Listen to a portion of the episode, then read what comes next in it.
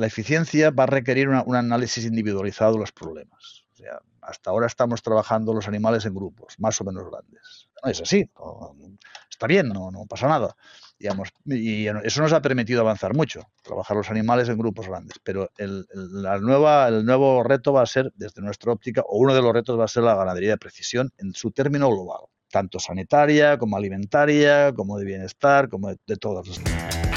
Bienvenidos a Porcicast, una línea directa con los principales referentes en el sector porcino español. Síguenos en redes sociales y Spotify para tener acceso a información de calidad, continua y de acceso gratuito. Hola, buenas tardes y bienvenidos al Porcicast. Eh, soy Joan Luis y hoy seré vuestro anfitrión.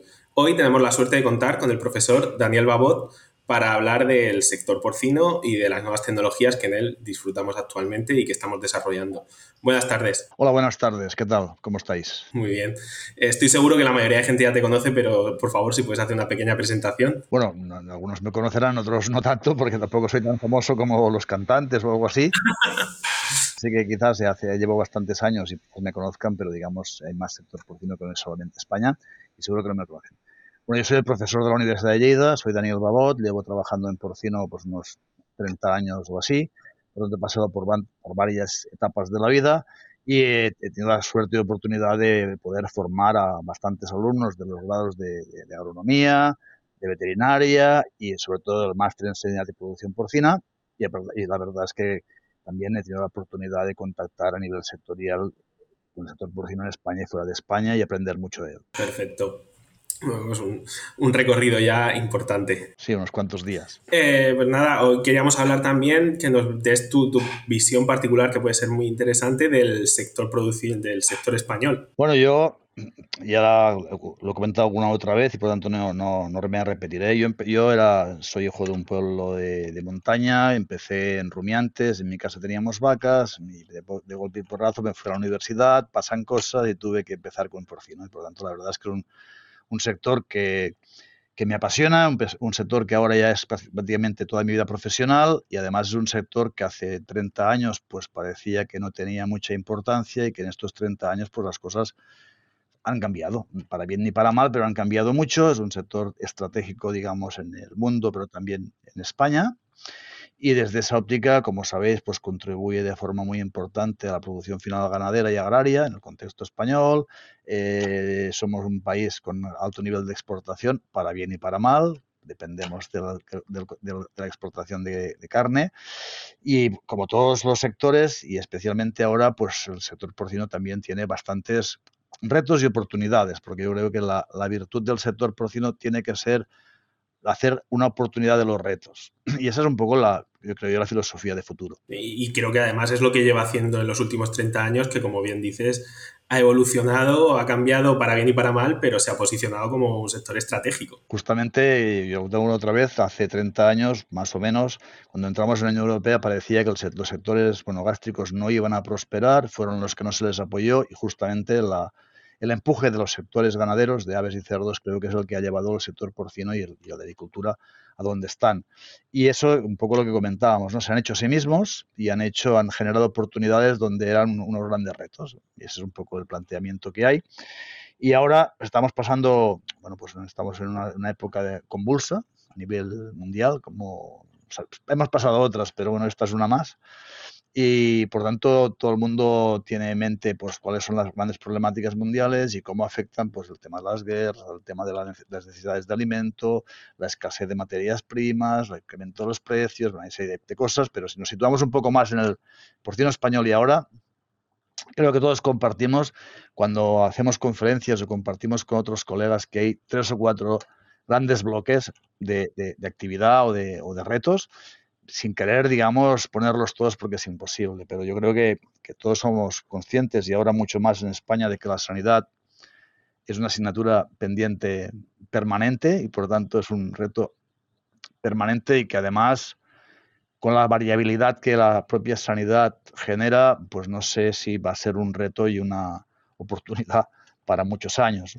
No, contar pues que para los oyentes de fuera de aquí, pues estamos en una fase en la que hemos pasado 6, 7, 8 meses con afectaciones fuertes de PIRS que explican un poco la, digamos, escasez, escasez, de oferta de carne en España y explican, digamos, un poco los elevados precios que estamos teniendo. Parece ser que ahora esto empieza a cambiar, pero, pero aún no está del todo claro y tampoco se sabe muy bien por qué. Por tanto, el tema sanitario es un tema a tener siempre presente y la cría animal deberíamos intentar hacerla a ser posible exenta de enfermedades. Pero bueno, eso creo que se puede decir, pero no sé cómo se puede hacer. Y yo soy el menos... Lo importante es intentarlo, o sea, es fácil decirlo, es muy difícil conseguirlo, pero lo, importante es cómo el sector lo está enfocando y lo está intentando. Yo quizás soy el menos apropiado porque yo soy ingeniero agrónomo y por tanto desde, desde mis inicios formativos ya no me focalicé por la parte sanitaria, sobre todo por la parte más, más quirúrgica, porque no me gustaba nada, pero la parte de clínica siempre, bueno, pues ahí es una cosa que está, viene de paralelo. Y también pienso que, entre profesiones, veterinarios, ingenieros, biólogos, zootecnistas, hay que sumar y no, no, restar y creo que así es como se, que se avanza. Eh, está claro que, que todos tenemos el mismo objetivo y, todos remamos para lo mismo, cada uno a lo mejor en una parcelita distinta, pero bueno, al final yo, por ejemplo, en mi caso, yo soy veterinario y estoy en nutrición, que no es lo más habitual tampoco. Sí, no, no es muy habitual. La segunda, el segundo gran bloque que quizás podemos comentar, pero tampoco nos podemos alargar mucho porque hay más gente que puede opinar bastante más que nosotros, que yo de esto, es el tema del bienestar animal. Bienestar animal, bueno, pues hay bastantes, bastantes cosas, pero digamos estamos afrontando o deberemos afrontar el tema del, corte de colas, el tema de la finalización de las jaulas y el tema de superficies y, y sobre todo, digamos, la presión social que genera estos efectos sobre el bienestar y hay que intentar eh, que estos retos sean oportunidades para mejorar la, cría animal y la cría de porcinos. Eh, a partir de ahí, después, cuando hablemos un poco de la parte de la nueva tecnología aplicada a la, a la cría animal, veremos qué cosas nos pueden ayudar a avanzar en estos caminos. La otra cosa que siempre sale también es el tema del medio ambiente, los, purines, las emisiones, la sostenibilidad y por tanto, bueno, esa es otra, es otra, digamos, vía de trabajo y de reto en el cual, digamos, todos tenemos que contribuir y que creo que de alguna manera, pues, vamos trabajando.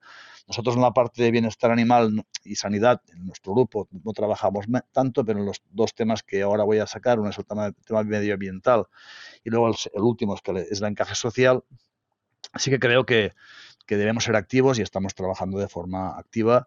Eh, y el sector, digamos, también tiene oportunidades, tiene retos, pero también hay que indicar que ha hecho muchas cosas ya.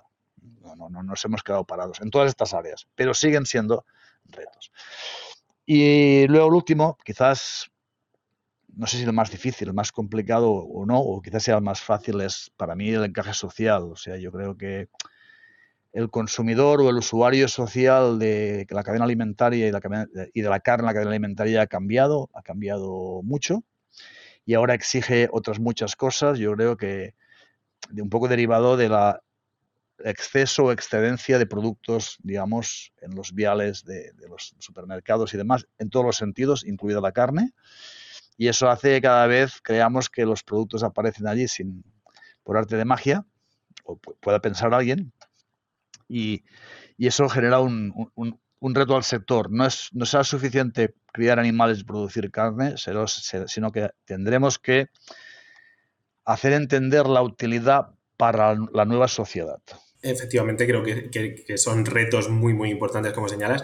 Creo que también un poco focalizados en España, creo que, que estamos en este país, bueno, en la Unión Europea, con estos problemas o estos retos de forma más acuciante que a lo mejor en otras zonas del mundo tanto a nivel social como a nivel de bienestar, donde ya tenemos unas leyes a lo mejor más, más importantes o, más extensas que en otros lugares. Entonces sí que puede ser muy interesante ver cómo el sector español, que lo que hablábamos, lleva 30 años sufriendo retos, reinventándose y afrontándolos, ¿cómo va a afrontar estos retos? Sí, sí, no, yo creo que el Estado español, en Europa, digamos, quizás lo que hemos hecho, a diferencia de otros países más en algunas de estas líneas, es hacer regulaciones legales. Pero digamos que al final yo creo que, los que realmente van a mover el mundo mm, van a ser la sociedad. Y por tanto, tanto en Europa como en, como en Estados Unidos, como en América del Sur, al final no queda más remedio que seguir las tendencias sociales. Aquí las regulaciones europeas, muchas de ellas han venido porque ha habido grupos de presión social. Creo yo, tampoco es que esté muy, muy al día en estas cosas, pero ha sido la presión social la que ha ido moviendo la las piezas en estas áreas. Y al final, digamos, las, las grandes cadenas de supermercados, el mercado de sociedad, es la que pide un tipo de producto con unas características y lo que, hay, y lo que el sector tiene que hacer aquí y fuera de aquí es cumplir con esos requisitos o hacerle entender al consumidor que lo que pide es imposible o está equivocado en sus conceptos. Que quizás a veces puede pasar eso, ¿no? De que... Alguna vez sí que es posible que el consumidor no, tenga la, visión global de, cómo está el sector de producción y cómo se produce, tenga una imagen un poco idealizada que se aleja de ahí. O idealizada o, idealizada o a veces hasta mm, ha tomado una idea de casos atípicos que no representan a la cría animal masiva o general.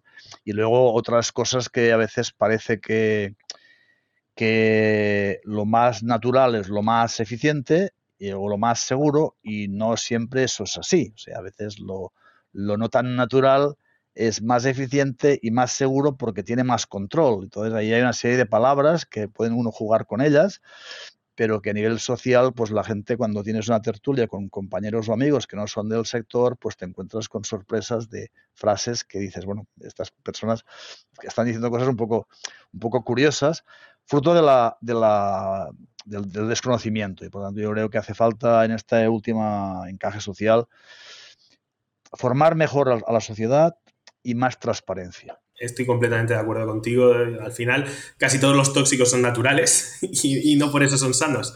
Exactamente. ¿Y cómo crees que el sector puede afrontarse, ahora que, hemos comenzado a hablar de esto, ese reto? O sea, hablas de transparencia, estoy completamente de acuerdo contigo. Creo que el sector hace muchas cosas bien y que en muchos casos no somos capaces de hacer llegar esa información a la gente y se quedan, como tú dices, con una imagen un poco sesgada o, incluso mm, en algunos momentos mm, mala idea por parte de, ciertos grupos para dar una mala imagen a ese sector. ¿Cómo crees que podemos enfocarnos? Bueno, yo creo que, hay que volver a acercar el campo a la ciudad y la ciudad al campo, porque hace estos últimos años yo tengo la sensación en España que nos hemos apartado mucho y que el, usuario de una gran ciudad pues ve al campo y los animales muy lejos y no tiene ningún conocimiento de ellos.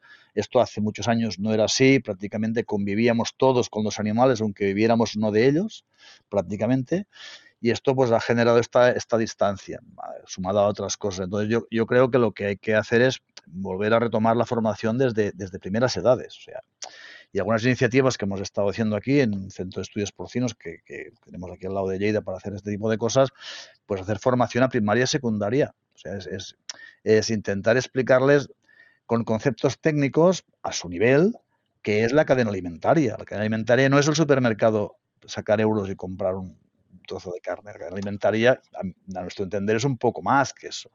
La cadena alimentaria pues, requiere que haya unos campos, que requiere que haya una agricultura, que esa agricultura sirve para lo que sirve, no sirve solamente para que unos ganaderos o unos agricultores vivan, sirve para dar de comer a la humanidad al menos hasta día de hoy, no sé hasta cuándo, pero mientras sea así, podremos dar ese argumento y nadie nos puede decir que no.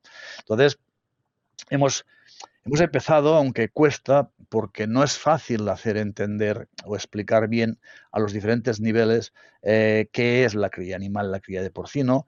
Y también hay que hacer entender a la sociedad que en cualquier sistema siempre pueden haber errores pero porque en cualquier sistema los, existen los errores y si no los hay es que no es un sistema, es una, constante. Entonces, desde esa óptica, lo que tiene que hacer la sociedad es no dar valor a las excepciones e intentar buscar información, digamos, eh, sustentada para luego tener una opinión más, eh, más eh, clara de lo que está sucediendo. Y luego la otra cosa que para mí es muy importante y yo soy profesor de la universidad, y creo que tú también, a, a ratos, el respeto.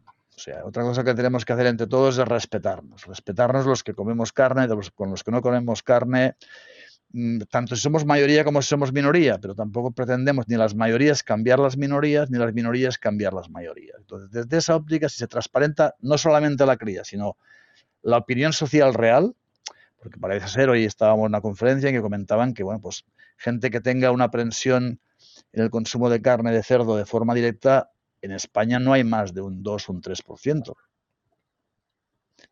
total, ¿eh?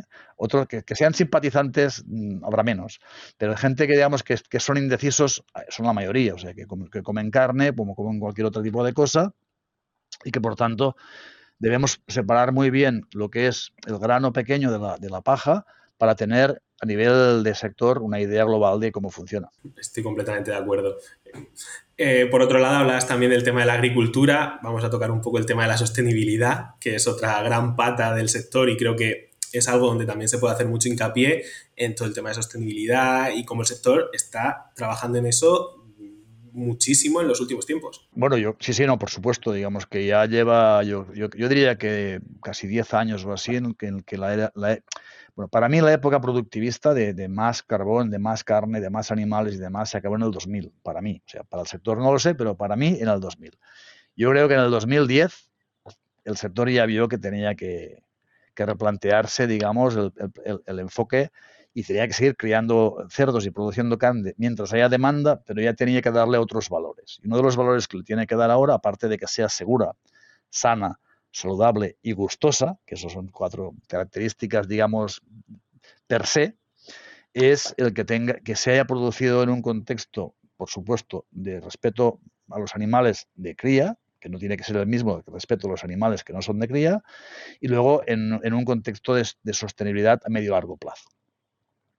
O sea, tenemos que producir hoy, pero tenemos que dejar para, para nuestras futuras generaciones. Desde esa óptica, Muchas empresas ya están, digamos, cuantificando su huella hídrica, su huella de carbono, y la están cuantificando primero para conocerla, porque si no lo conoces una cosa no sabes de qué nivel estás ni si puedes mejorarla, y todas ellas, o muchas de las que yo conozco, eh, están eh, introduciendo objetivos de sostenibilidad. O sea, por ejemplo, utilizar eh, productos agrícolas eh, producidas en zonas no deforestadas, eh, bueno, y, otras, digamos, eh, ejemplos como este que contribuyen a que la sostenibilidad ambiental a largo término de la, de la cría porcina y en España mm, pues vaya mejorando. Pero desde mi óptica y en el caso de España, yo creo que España, como todos los países, tiene una superficie limitada y por tanto tiene una capacidad de producción de alimentos agrarios limitada.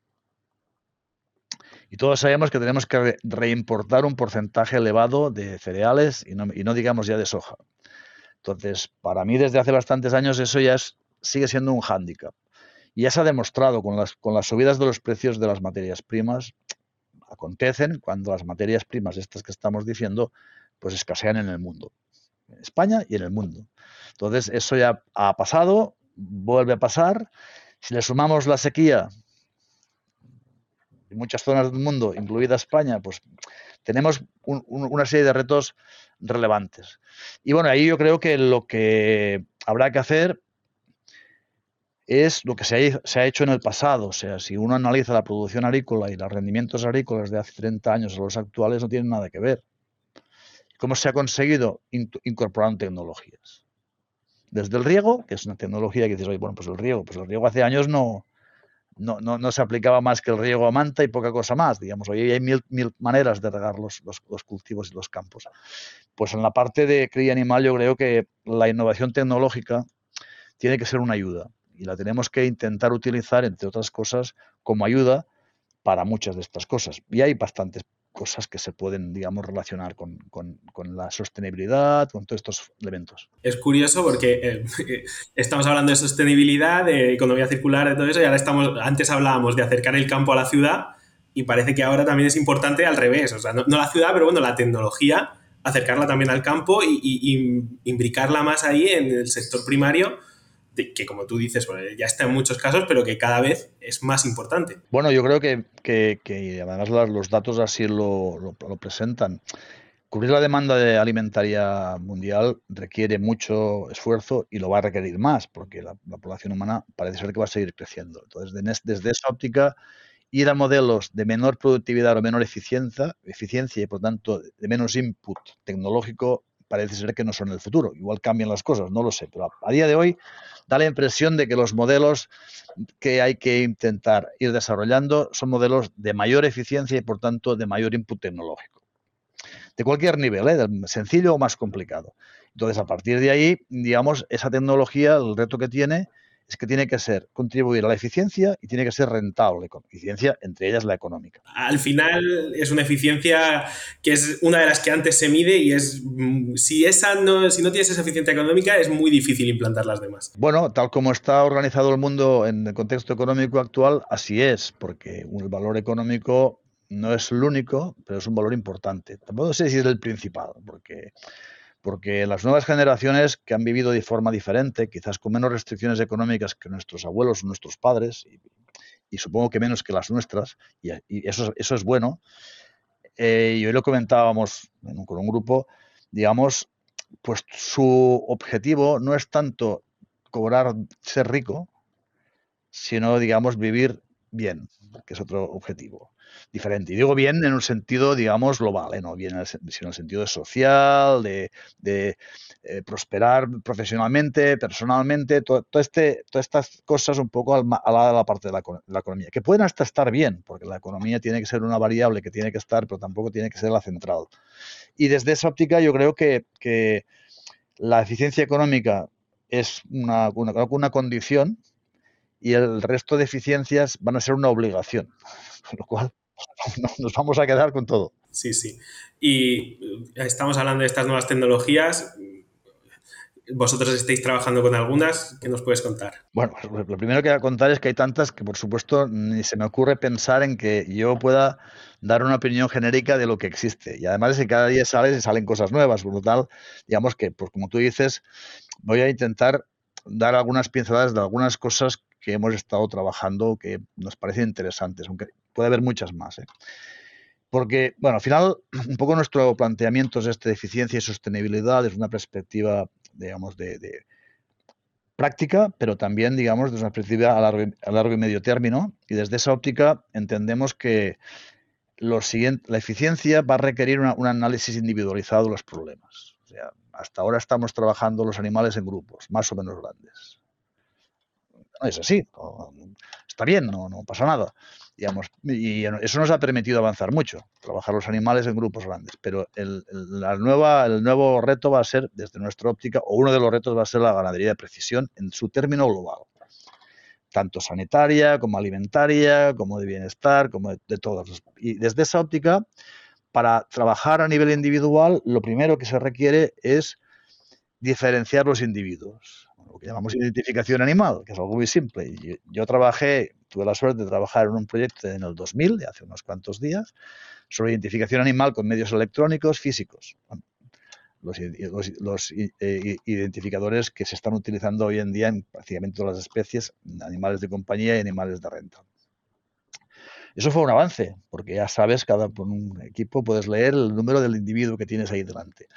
El siguiente, los siguientes pasos que estamos trabajando es la identificación por técnicas de, análisis de imagen facial. Bueno, pues eso es una cosa que está en fase, que se está trabajando, que parece que tiene buenas expectativas, que aún no está del todo, digamos, mm, retocado porque requiere herramientas de inteligencia artificial y otros componentes de, de modelización, pero que creemos que puede ser un, un avance desde la óptica que una vez tengamos de forma fácil, no invasiva, sepamos quién es quién, que, yo me llamo Daniel y tú te llamas Juan Pablo, pues, pues eh, así, así para todos los animales de la granja podremos intentar hacerles un manejo eh, especial, específico, en todos los sentidos que les convenga tanto para registrar pues medicamentos, tratamientos individuales o demás, porque la sanidad también cada vez va a ser más individualizada, ya, ya, lo sabéis, y, a partir de ahí tenemos que ir avanzando en todas las áreas. La parte de bienestar también, no todos los, los animales o personas de un grupo sentimos lo mismo, ni la temperatura, ni la humedad, ni el frío, ni la relación social, hay que somos más sociales, hay que son menos sociales, cada uno tiene sus formas. Entonces eso hasta ahora no lo hemos considerado en, la cría animal, porque no podíamos, no es que no queramos, es porque no podíamos. Creo que poco a poco la identificación de los animales de forma individual y de forma lo menos invasiva posible no es que sea fácil, porque posiblemente sea más fácil en las personas, que esto ya está más evolucionado, y además hay más masa y volumen económico detrás que en los animales, pero se está trabajando en ello, nos va a permitir entrar en lo que sería la ganadería de precisión y el uso de diferentes técnicas o sensores. Entonces, ha sido una de las, es una de las cosas que seguimos trabajando, utilizar robots, digamos, para tomar imágenes de los animales y en base a esas imágenes, el, primero, el primer punto es identificar los animales. El segundo punto de esos robots o imágenes, sean normales o térmicas, es un poco analizar el comportamiento de los animales porque tenemos la imagen de los mismos. Y el tercer punto es hacer análisis y predicción de rendimientos, eh, predicciones de peso, predicciones de comportamiento, estimaciones de, demanda de, alimento. Entonces, estas son cosas que hoy en día aún no están del todo, digamos, eh, desarrolladas como para, tener una utilización masiva, aunque sí hay algunos eh, elementos tecnológicos en el mercado que ya trabajan en esas líneas, pero que aún queda mucho que hacer y que se está en buen camino y eso nos permitirá hacer más eficiente la cría, porque le vamos a intentar a dar las condiciones de contorno, de confort y luego, evidentemente, dentro de ellas estaría alimentación de precisión, que luego podemos comentar, pero esa es una de las, de las primeras líneas que hemos trabajado. desde luego, como tú dices, hasta ahora los hemos tratado porque no teníamos otra forma, de forma grupal, pero esto nos permite llegar mucho más allá y, claro, es muy interesante el hecho de, como bien dices, la nutrición de precisión. O sea, al final, claro, yo, tiro un poco por aquí, pero al final cuando nosotros intentamos adecuar una dieta, un nivel de proteína, un nivel de energía, eh, un perfil de aminoácidos, siempre tenemos que ir al grupo, siempre tenemos que dejar unos animales por encima y otros por debajo. Un tema importante es dónde cortas. Esto entiendo que diferenciar los animales unido obviamente a otras tecnologías como pudiese ser eh, mezclas en granja de alimento, diferentes piensos o diferentes líneas de alimentación, te permitiría adecuar muchísimo más a cada animal. Sí, sí, no, bueno, en el fondo digamos que, la alimentación de precisión, que es una de las áreas en las que se puede trabajar, requiere identificar al, animal. Hoy en día ya se hace con chips electrónicos y con eh, pantallas de lectura, digamos, de estos chips. Eso requiere toda una parafernalia, digamos, de lo que llamamos máquinas de alimentación, con un coste determinado, pero eso hoy en día es factible. También existen algunas máquinas que permiten dosificar pienso a tiempo real sobre los animales y algunos prototipos. Estamos trabajando en ello, estamos haciendo pruebas de campo, digamos, con, este, tipo de equipos y hasta estamos desarrollando algún prototipo para poder avanzar en estas, en estas líneas, con el objetivo de darle a cada animal una dieta más, más adaptada a sus necesidades reales, los pequeños más pequeños, los medianos, los grandes, los que se mueven más, los que se mueven menos. Eh, y con eso el objetivo es que el animal coma mejor, ni más ni menos cantidad, pero mejor, y sea más eficiente en el uso de ese recurso. Si es más eficiente, porque hemos llegado ahí de la mano del medio ambiente, no, hemos llegado ahí de la mano del medio ambiente. Si es más eficiente, quiere decir que retiene más proteína, y excreta menos proteína, menos nitrógeno. Y por tanto, eh, tenemos una menor excreción de nitrógeno en purines, en direcciones líquidas y sólidas, y de rebote tendremos unas menores emisiones de amoníaco. esa es un poco la idea que hay detrás de esa alimentación de precisión, más allá de lo que es la propia parafernalia, digamos, eh, mecánica o automática. Las máquinas automáticas están ya relativamente extendidas más en alimentación de madres, pero en cebo no, no están ni mucho menos tan extendidas. Ahora, para ser más eficientes, hacemos más piensos distintos, nos adaptamos a más a diferentes etapas productivas, pero es eso, al final, al tratar como grupo, siempre dejas unos fuera de y de esta manera, la verdad que, como bien dices, a nivel de sostenibilidad, la reducción de excreciones y, aprovechar mucho más que los nutrientes que le damos a los animales se queden en el animal, no vayan al purín, que ahí no, no nos dan ningún aporte, es muy importante. Pero hemos avanzado mucho en esta línea, aunque sin entrar en la alimentación de precisión individual. O sea, el margen de mejora, mm, yo lo que no tengo claro es si el margen de, mejora va a compensar el coste económico de la tecnología. esa es mi duda. O sea, la idea la, tengo bien clara y nítida, o sea, es, un sí, pero eh, implementar toda esa, tecnología puede suponer un extra coste económico que no, no, no sé si en la cadena alimentaria podrá, digamos, mm, eh, incorporar. Porque no es, como tú sabes, una tolva normal de alimentación de 12 cerdos vale 200 euros, por decir una cifra, y una máquina de alimentación para alimentar los mismos cerdos, controlando peso y controlando estas cosas, vale eso multiplicado por, por 100. Es un diferencial importante. Y por tanto, ahí, digamos, también la sociedad tiene que entender estas cosas. técnicamente casi todo es posible, pero luego eso alguien tiene que acabar eh, encajando los costes. Es fácil pedir. Lo que no es tan fácil es luego cuando vas al supermercado pagar de más el extra esfuerzo que ha supuesto. Entonces, aquí yo creo que, el sector porcino, la sociedad y, y digamos hasta Europa, pues lo que está haciendo es buscar esos equilibrios. Tiene que haber tecnologías que existan, que sean eficientes y que sean encajables sectorialmente. Porque si no se, da ese tercer paso, pues es más difícil de justificar, digamos, el realizarlo. De todas formas, en la parte de la alimentación de precisión, conceptualmente es alimentar a cada individuo per se. Pero hay lo que se pueda llamar la alimentación de semi-precisión. Seguir trabajando, como tú ya apuntabas antes, por grupos más pequeños, con varias líneas de alimentación, con sistemas de distribución a tiempo real en las granjas, que no son una alimentación de precisión animal por animal, pero que quizás puedan ser más potentes o igual de potentes y con un coste económico encajable. Yo creo que la alimentación de precisión en, en sentido puro quizás tardará años, pero estos avances en la precisión en la alimentación estoy seguro que vamos a irlos incorporando para ser más eficientes. En el fondo, cuanto menos consumo de alimento tenemos para producir un kilo de carne, menos huella de carbono tenemos. Y esa es un poco la paradoja que a veces la sociedad no acaba de, tener clara, y es que en condiciones de menor eficiencia, como pueden ser sistemas más extensivos de cualquier especie animal, la huella de carbono tiende a ser mayor por el hecho de que necesitas más input para producir el mismo kilo de carne de proteína. En general, ¿eh? tampoco quiero polemizar con esto. Pero esa es una tendencia que a veces la sociedad no acaba de entender. Lo más natural no quiere decir menos huella. Más natural es más natural.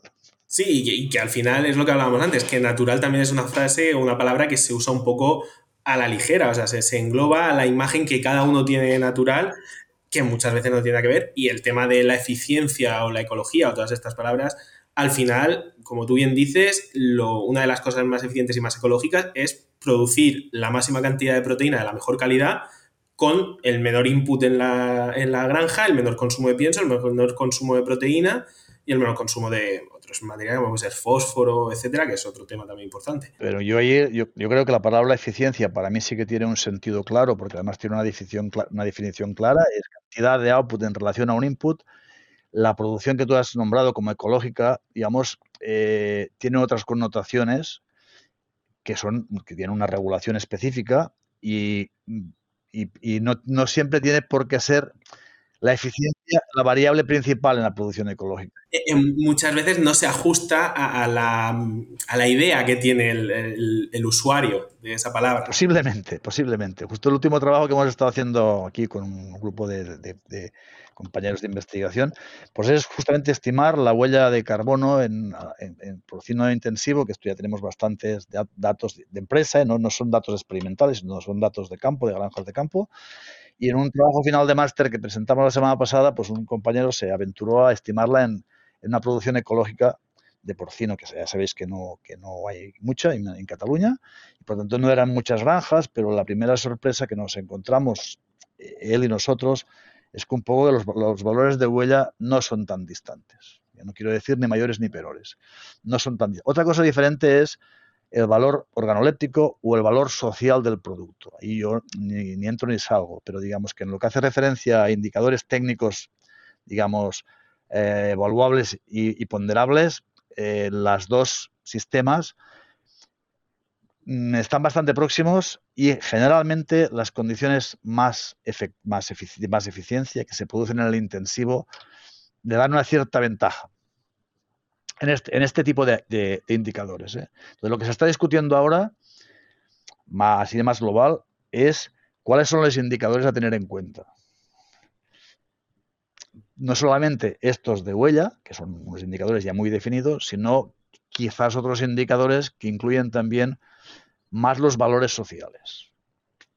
Y eso está por ver. Pues yo como conclusión creo que, ha sido una charla muy interesante. Creo que, como bien dices, hay muchas cosas que ya podemos empezar a acercar y empezar a usar en las granjas y hay otras que tardarán un tiempo, pero que lo importante es que sigamos avanzando hacia ellas. ¿Y qué crees que desde el punto de vista práctico desde una granja ahora mismo, si tuviese que hacer una mejora o invertir en una mejora o pensar en nuevas tecnologías, ¿qué crees que más podría ayudar? Bueno, como sabes, depende si es una granja de madres, transición o engorde, pero si nos centramos, digamos, en una parte de los engordes, por decirlo de alguna forma, en este momento, a mi juicio, digamos que el principal reto que tienen es un poco el de eh, medioambiental, más allá de la sanidad y demás, ¿eh? en la parte esta que estamos hablando. Y por tanto, yo creo que todo lo que hace referencia a técnicas o técnicas disponibles o no disponibles o emergentes o funcionales para cuantificar las emisiones y tener un control ya no del nivel de amoníaco para bienestar de los animales, que eso es obligatorio, como sabes, desde, desde no hace mucho, sino darle una siguiente vuelta e intentar avanzar en el tema de reducción de emisiones, tanto a nivel de granja como a nivel de, de almacenamiento de purines, porque esa va a ser otra de las grandes, digamos, hándicaps, porque en el contexto de lo que es eficiencia per se, la mejora genética ha avanzado mucho y sigue avanzando, por tanto, los animales son más eficientes genéticamente para retener la proteína. Por tanto, eso ya se está trabajando. Pero hablando de lo que es granja en sí, toda la parte de manejo, pues yo creo que, se está haciendo bastante bien. La parte de, limpieza y higiene de las instalaciones y bioseguridad, pues es fundamental o vital para el tema de sanidad. Pero en estos contextos del ámbito social y medioambiental, la, la sociedad les va a pedir, creo yo, una justificación de la densidad ganadera. Y ahí pues veremos. Y la siguiente justificación que les va a pedir es del encaje ambiental. Y por tanto, desde mi punto de vista, yo lo que haría pues es intentar eh, tener variables para poder justificar de forma precisa cuál es mi impacto en huella hídrica, huella de carbono y estas huellas, porque será uno de los valores que la sociedad va a tener en cuenta en el corto plazo desde luego que, van a ser factores muy importantes. Pues agradecerte mm, infinitamente el que hayas estado hoy con nosotros, darte las gracias y darle las gracias a los oyentes por habernos acompañado hoy. Bueno, pues yo hacer un poco lo mismo que no he hecho al principio, agradeceros la oportunidad de comentar con vosotros. Siempre es una oportunidad agradable, cuesta encontrar la fecha, la hora, el tiempo y los oyentes no lo saben, pero nos ha costado unos cuantos, unos cuantos días para, para encontrar el momento oportuno.